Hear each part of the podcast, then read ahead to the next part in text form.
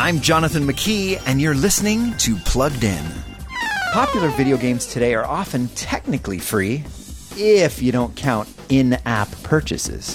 Whether it's loot boxes, ammo, or exclusive digital clothes for your online avatar, games like Fortnite, Roblox, Pokemon Go, and others tempt kids to spend one small payment at a time.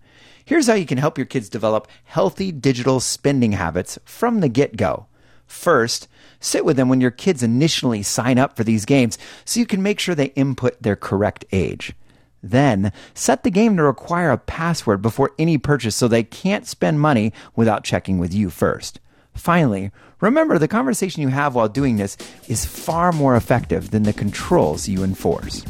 For more on that screen in your kid's pocket, visit us at pluggedin.com slash radio. I'm Jonathan McKee for Focus on the Family's Plugged In.